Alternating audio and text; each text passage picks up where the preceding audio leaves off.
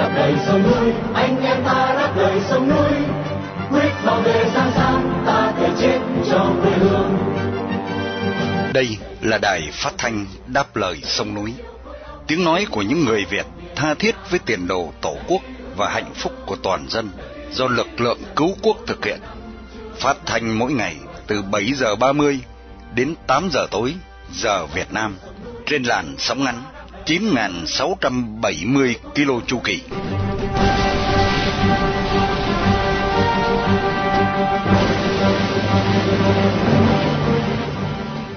Vân Hà kính chào quý thính giả.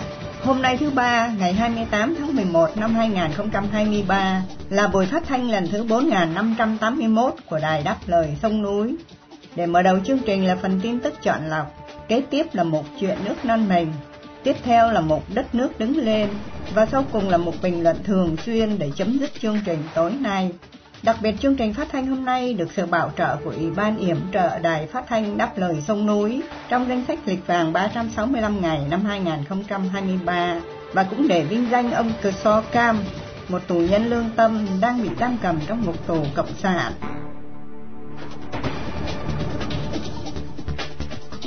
Mở đầu chương trình mời quý khán giả theo dõi phần tin tức sẽ được Vân Khanh Hải Vân trình bày sau đây.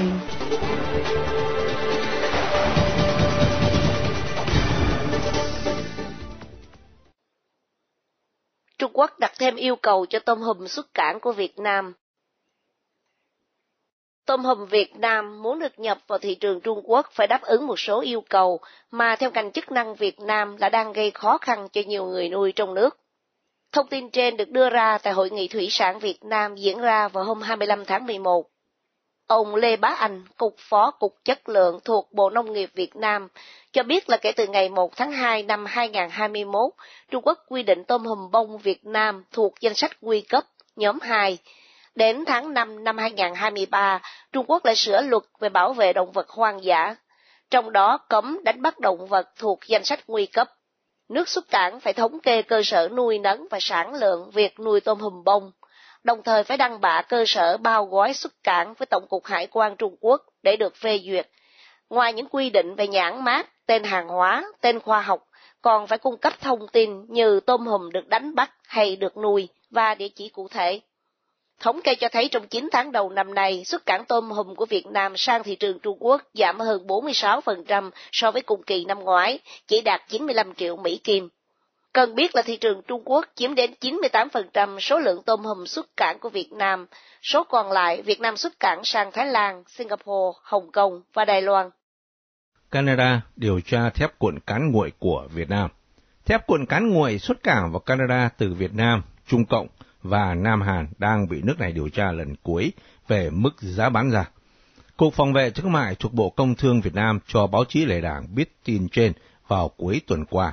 Cụ thể là vào ngày 15 tháng 11, Canada đã thông báo khởi xướng việc rà soát thuế chống bán phá giá và chống trợ cấp đối với thép cuộn cán nguội có xuất xứ hoặc nhập từ ba nước Việt Nam, Trung Cộng và Nam Hàn.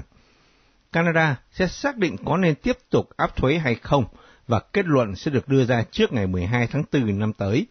Cơ quan điều tra đã gửi bản câu hỏi đến các bên liên quan, gồm những nhà sản xuất mặt hàng vừa nêu tại Canada và các nhà sản xuất nước ngoài cùng với nhà cầm quyền ba nước Việt Nam, Trung Cộng và Nam Hàn. Hạn cuối cho các bên liên quan nộp bản trả lời là ngày 21 tháng 12 năm nay. Vào tháng 9 vừa qua, Mexico cũng ra kết luận sơ khởi về việc điều tra chống bán phá giá đối với thép cuộn cán nguội nhập cảng từ Việt Nam. Theo dự trù, kết luận cuối cùng của vụ việc này sẽ được Mexico ban hành vào tháng Giêng năm tới. Chiến đấu cơ Trung Cộng bám sát máy bay tuần tra Philippines. Hai chiến đấu cơ Trung Cộng đã bay lượn quanh một máy bay của Philippines để tham gia đợt tuần tra với Úc tại Biển Đông. Chính phủ Phi cho biết tin trên vào hôm 26 tháng 11, tức ngày thứ Hai, đợt tuần tra chung trên biển và trên không giữa Phi và Úc tại khu vực Biển Đông thuộc vùng đặc quyền kinh tế mà Manila gọi là Biển Tây Philippines. Đợt tuần tra chung giữa Phi và Úc diễn ra chỉ một ngày sau đợt tuần tra chung tương tự giữa Phi và Hoa Kỳ, trong lúc các quốc gia Thái Bình Dương đang lo lắng trước một Trung Cộng ngày càng gia tăng sự hung hăng ở tuyến đường biển này. Cần biết, Trung Cộng cáo buộc là Phi đưa lực lượng ngoại quốc đến tuần tra tại Biển Đông và khuấy động bất ổn. Tổng tham mưu trưởng quân đội Philippines, tướng Romeo Broner, phát biểu là nước ông có quyền tiến hành tuần tra chung với các đồng minh để thúc đẩy trật tự quốc tế dựa trên luật pháp. Bộ Ngoại giao Trung Cộng vào ngày 27 tháng 11 lên tiếng, cho rằng không biết gì về vụ việc mà Phi thông báo như vừa nêu. Phát ngôn nhân Bộ Ngoại giao Trung Cộng trong điện thư gửi cho báo chí tuyên bố là nếu chủ quyền lãnh thổ và quyền lợi của Trung Cộng bị đe dọa hay thách thức, Trung Cộng chắc chắn sẽ có đáp trả mạnh mẽ. Hải quân Hoa Kỳ bắt giữ một nhóm tấn công tàu chở dầu Do Thái. Giới chức Mỹ cho biết những kẻ tấn công có vũ trang đã bắt giữ và sau đó phải thả một tàu chở dầu có liên hệ với Do Thái ở ngoài khơi Yemen hôm 26 tháng 11. Nhóm tấn công này sau đó bị Hải quân Hoa Kỳ bắt giữ. Hai phi đạn được bắn từ Yemen do phe Houthi kiểm soát, sau đó đã rơi gần một chiến hạm Mỹ đang hộ tống chiếc tàu chở dầu ở Vịnh Aden, gây thêm căng thẳng trong lúc một loạt các cuộc tấn công tàu liên quan đến cuộc chiến Do Thái và quân Hamas. Chính phủ được quốc tế công nhận của Yemen đổ lỗi cho phiến quân Houthi do Iran hậu thuẫn về vụ tấn công này, mặc dù phe kiểm soát thủ đô Sanaa không thừa nhận vụ bắt giữ hay vụ tấn công phi đạn. Nhóm tấn công đã chiếm giữ chiếc tàu Central Park được gắn cờ Liberia ở Vịnh Aden. Bộ Tư lệnh Quân khu Trung Đông của Hoa Kỳ trong một tuyên bố vào ngày 27 tháng 11 cho biết các lực lượng của họ, bao gồm cả khu trục hạm Mason, đã phản công và bắt giữ những kẻ tấn công. Trước đó, 5 tay vũ trang đã cố gắng rời tàu và chạy trốn bằng chiếc thuyền nhỏ của họ. Khu trục hạm Mason đã truy đuổi và bắt giữ được nhóm này, tuy nhiên danh tính nhóm này không được tiết lộ. Đến sáng sớm hôm 27 tháng 11, một vụ phóng phi đạn từ Yemen do phe Houthi kiểm soát đã diễn ra, nhưng rơi gần xuống Vịnh Aden, cách các chiến hạm khoảng 18 cây số. Cả hai chiếc tàu Mason và Central Park đều không có thiệt hại hay thương tích nào trong vụ này. Trong khi đó, thì chủ nhân chiếc tàu Central Park cho biết thủy thủ đoàn gồm 22 thủy thủ đến từ Bulgaria, Georgia, Ấn Độ, Philippines, Nga, Thổ Nhĩ Kỳ và Việt Nam đều an toàn.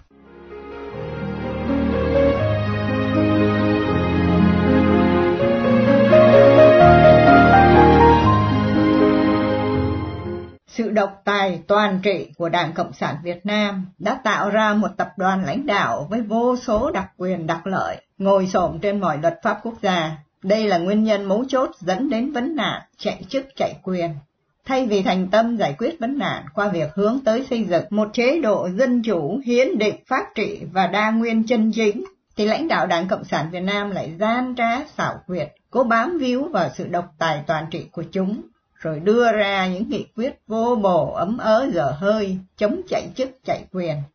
Để tiếp nối chương trình phát thanh tối hôm nay trong tiết mục Chuyện nước non mình, kính mời quý thính giả theo dõi bài viết của Nguyễn Đình Cống với tựa đề Bàn về quy định chống chạy chức chạy quyền qua giọng đọc của Ngọc Sương.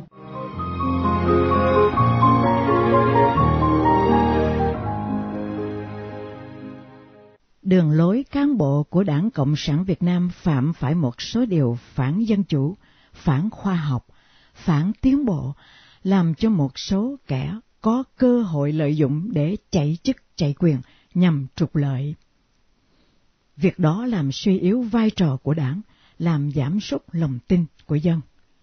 Trước tình hình đó, lãnh đạo Đảng lúng túng trong việc làm trong sạch tổ chức để lấy lại lòng tin. Đúng ra, trước hết phải tìm được nguyên nhân cơ bản rồi mới tìm biện pháp khắc phục. Nhưng vì vô minh mà tránh, không tìm hoặc tìm không ra, nên lãnh đạo hết bày trò lòng nhốt quyền lực, đến ra quy định chống chạy chức, chạy quyền. Năm 2019, họ ban hành quy định số 205, quy định trung ương.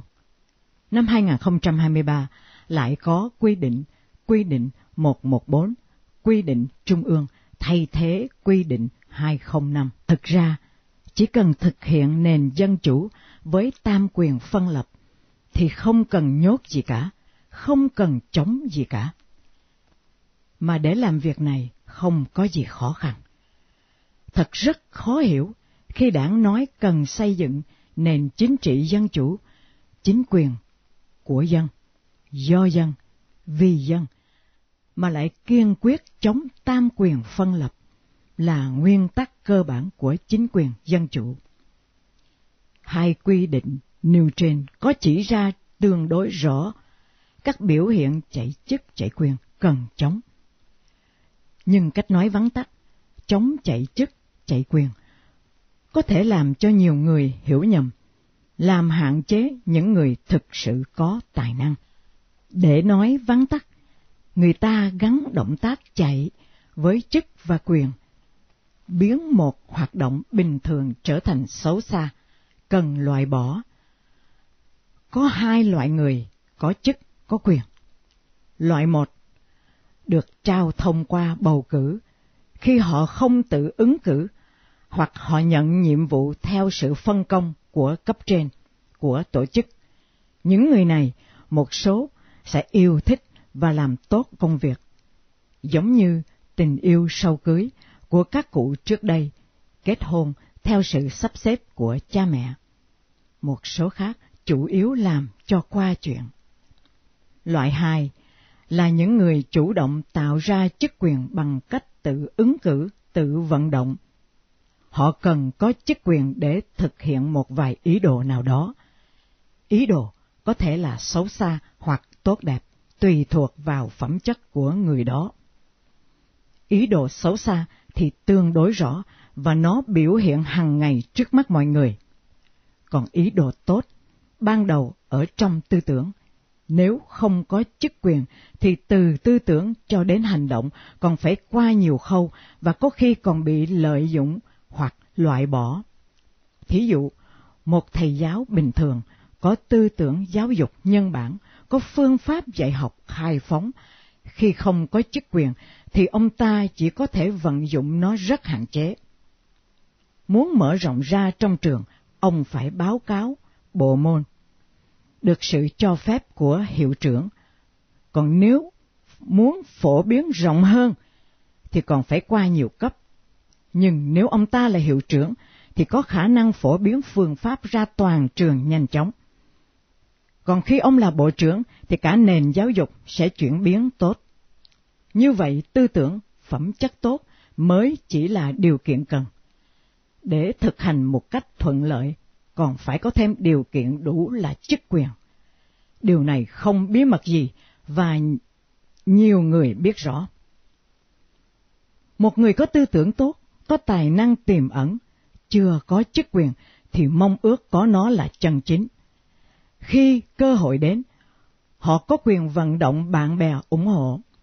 Việc đó dễ bị nhận nhầm là chạy chức, chạy quyền. Việc ra các quy định chống chạy chức chạy quyền là một sự vô minh, vội vàng, tưởng rằng dùng để chống bọn cơ hội, nhưng thực tế không chống được mà còn tạo thêm những sơ hở cho chúng lợi dụng. Mặt khác, làm hạn chế những người tài năng, có tư tưởng tốt, không dám tự vận động vì sợ mang tiếng chạy chức, chạy quyền.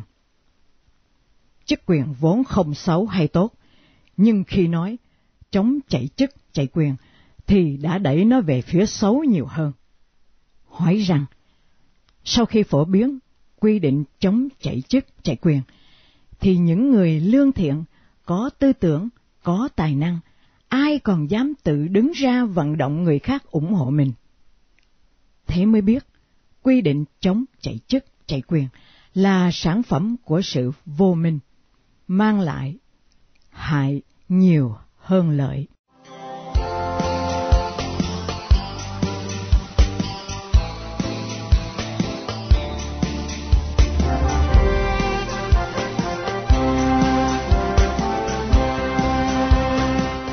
Chế độ độc tài toàn trị, công an trị của cái gọi là Đảng Cộng sản Việt Nam ngoại lai phi dân tộc đã sản sinh ra vô số những tên công an tàn độc vô nhân tính, coi người dân như cỏ rác, mà điển hình là tên Bộ trưởng Công an Tô Lâm.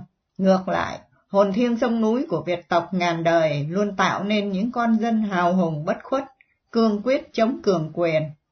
Để tiếp nối chương trình phát thanh tối hôm nay trong tiết mục Đất nước đứng lên, kính mời quý thính giả theo dõi bài viết của Tưởng Năng Tiến với tựa đề Bùi Tuấn Lâm, được đăng trên trang Việt Báo qua sự trình bày của Khánh Ngọc.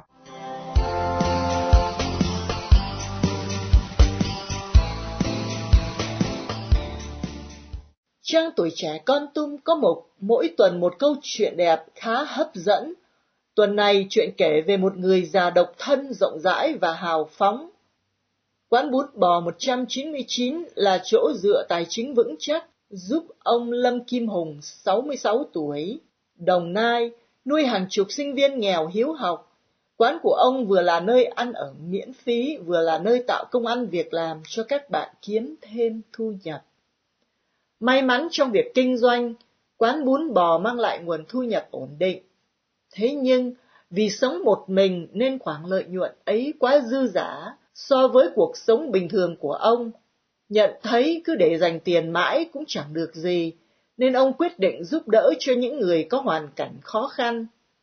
Đối với ông, việc này không phải là làm thiện nguyện, mà chỉ là ông đang trả nợ đời, vì cuộc đời đã cho ông công ăn việc làm.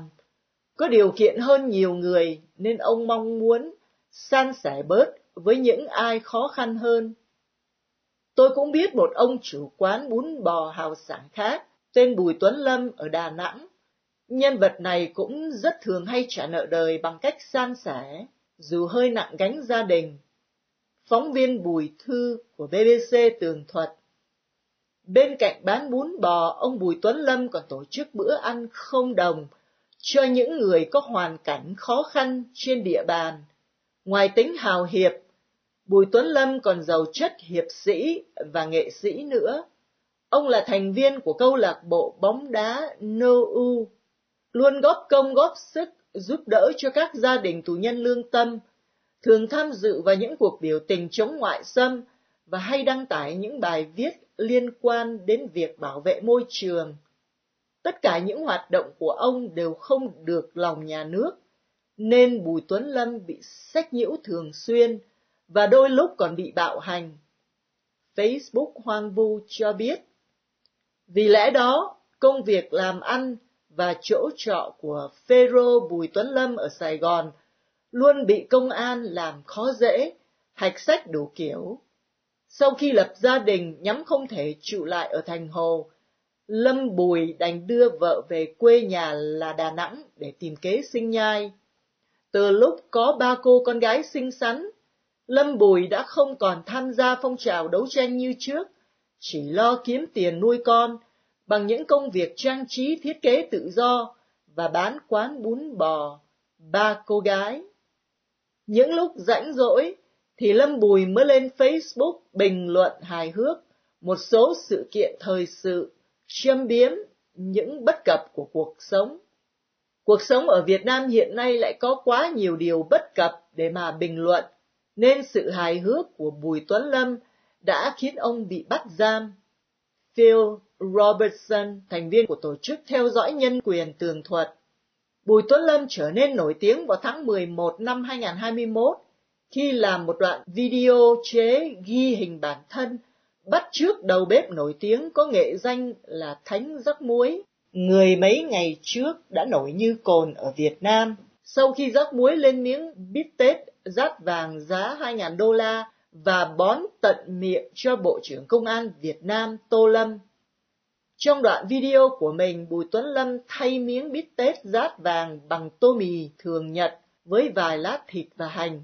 Đoạn video này cũng được lan truyền rộng rãi, mang lại cho Bùi Tuấn Lâm cái tên lóng Thánh Rắc Hành và tai tiếng cho ông Bộ trưởng.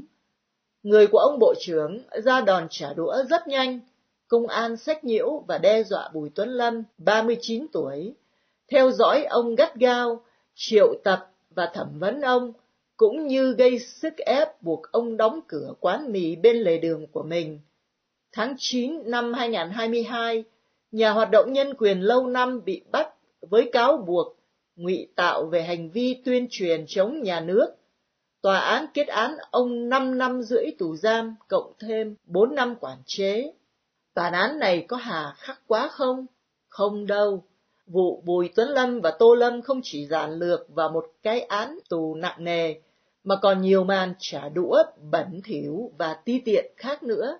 Và chưa biết đến bao giờ mới có điểm dừng. Ngày 27 tháng 5 năm 2023, bà Lê Thanh Lâm cho biết, tôi không được vào tham dự phiên tòa, tôi bị bạo lực, bị xúc phạm danh dự, bị xâm phạm thân thể, hai em trai của chồng bị đánh bầm dập ngay trước tòa án. Tôi không khỏi rùng mình khi nghĩ về những gì mà tôi và gia đình đã trải qua vào ngày diễn ra phiên tòa xét xử chồng tôi là Bùi Tuấn Lâm. Tôi không nghĩ nơi mình đang đứng là trước cổng tòa án và sau đó là Ủy ban Nhân dân phường, mà lại bị chính những người của bộ máy công quyền hành xử thô bạo như thế.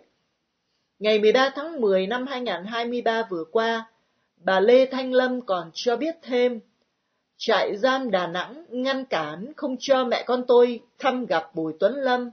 Đã 2 tháng trôi qua, gia đình tôi vẫn chưa được thăm gặp ba của bọn trẻ. Trong tháng 9 không có cuộc gặp nào vì họ nói chồng tôi bị kỷ luật. Tháng 10, họ đồng ý cho thăm gặp lại nên đã nhận đơn từ ngày 2 tháng 10, nhưng đến nay không giải quyết. Cán bộ trại giam nhận đơn của tôi đến nay đã chặn luôn số điện thoại của tôi. Phó giám thị thì nói không nhận được đơn trình báo. Tất cả các phòng ban và cán bộ đều đùn đẩy qua lại cuộc thăm gặp này. Thật khốn nạn! Khốn nạn thì đã hẳn, nhưng đôi ba câu hỏi vẫn cần được đặt ra. Sao họ lại có thể khốn nạn đến thế được? Và họ là ai vậy? Xin thưa, họ là những người đeo đồng hồ mua bằng nhiều tỷ đồng, ở biệt phủ trị giá hàng trăm tỷ, trả học phí cho con nhiều gấp trăm lần tiền lương hàng tháng. Họ cũng là những kẻ có đủ nhẫn tâm, ăn một miếng thịt bò rát vàng, trị giá tương đương với 8 tấn lúa khô, trong khi suy dinh dưỡng vẫn là một vấn nạn lớn đối với rất nhiều trẻ thơ ở Việt Nam.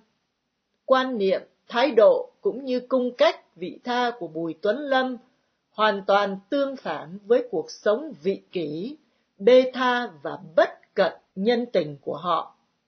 Sự hiện diện cùng lối hành xử của ông đã khiến họ rất bận lòng. Bởi thế, họ đã tìm cách giam ông vào một nơi cho khuất mắt, rồi nghĩ ra đủ trò đê tiện để hành hạ Bùi Tuấn Lâm và gia đình thân nhân của ông cho thỏa dạ tiểu nhân. Những kẻ ti tiểu, ác độc và bất nhân như thế thì ở đâu và thời nào mà không có. Điều không may của dân tộc Việt Nam là chúng lại đang lãnh đạo cái đất nước khốn khổ và bất hạnh này.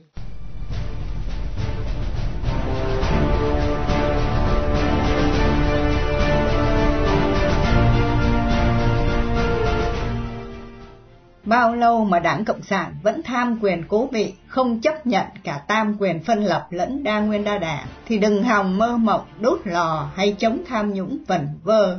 Mời quý thính giả Đài Đáp Lời Sông Núi nghe phần bình luận của Hiền Lương, trích từ Việt Nam Thời Báo với tựa đề Cạnh tranh đảng phái chính trị và chống tham nhũng, sẽ được Hướng Dương trình bày để kết thúc chương trình phát thanh Đáp Lời Sông Núi tối hôm nay.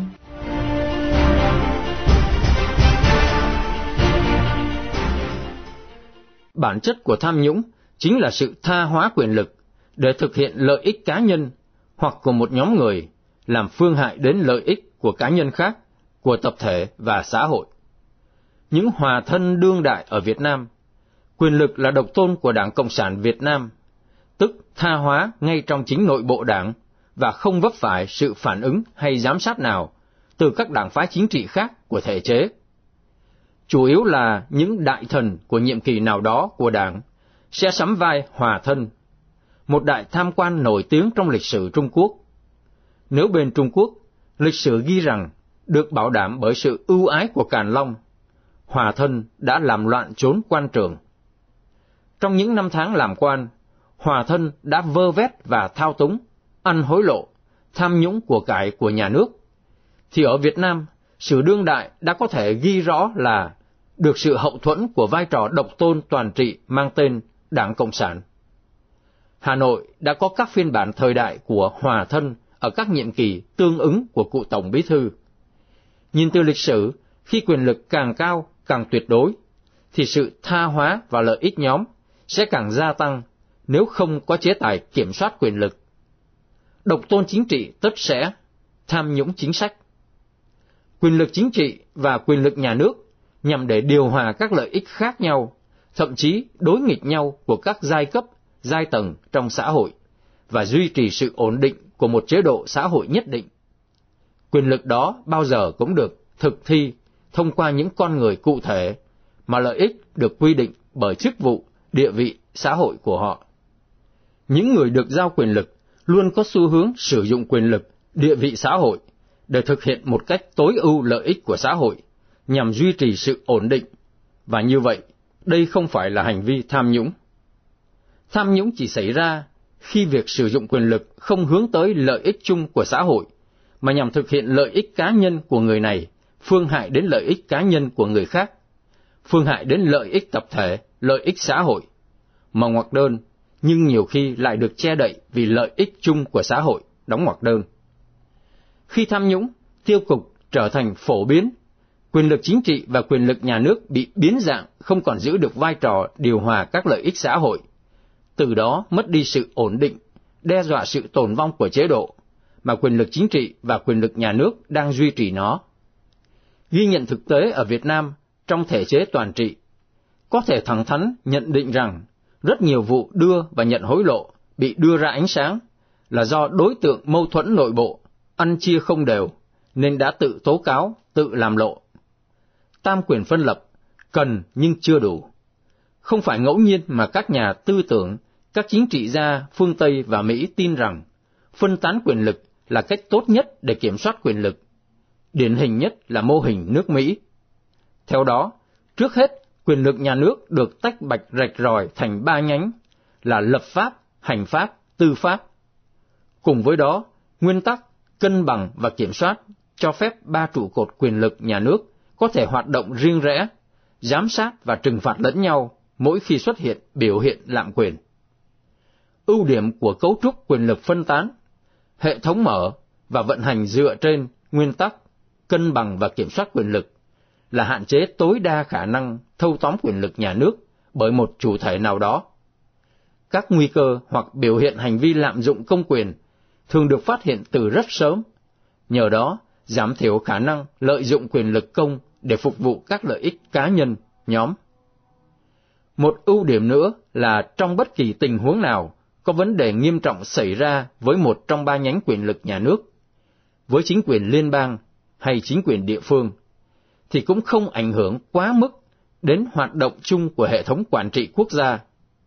Tức là người ta có thể sửa chữa vấn đề với một nhánh hoặc một cấp quyền lực nào đó, trong khi cấu trúc quản trị nói chung vẫn có thể vận hành, chứ không đến mức rối loạn hay đổ vỡ cả hệ thống.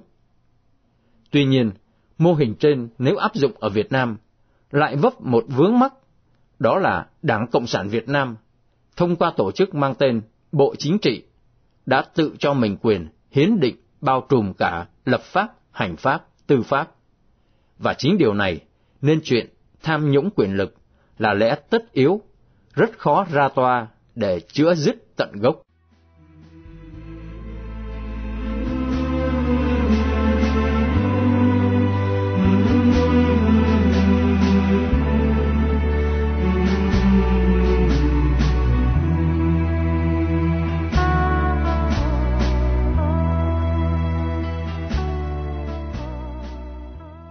Khi chia tay trong buổi phát thanh tối nay, kính mời quý thính giả cùng Đài Đáp Lời Sông Núi nhớ đến tù nhân lương tâm Cờ So Cam, sinh năm 1965, bị bắt vào tháng 9 năm 2016. Hiện đang bị nhà cầm quyền Cộng sản giam cầm với bản án 9 năm tù vì lòng yêu nước, lẽ phải và sự đóng góp tích cực vào tiến trình dân chủ hóa Việt Nam.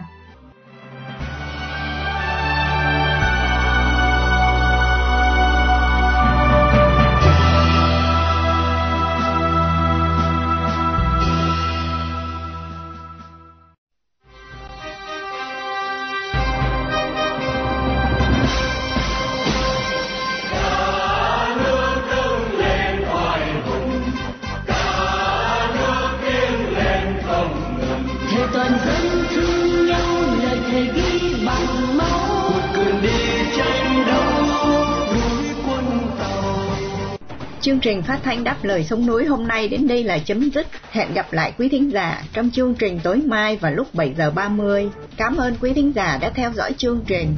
Chúc quý vị một đêm thật bình an. Xin mến chào, tạm biệt.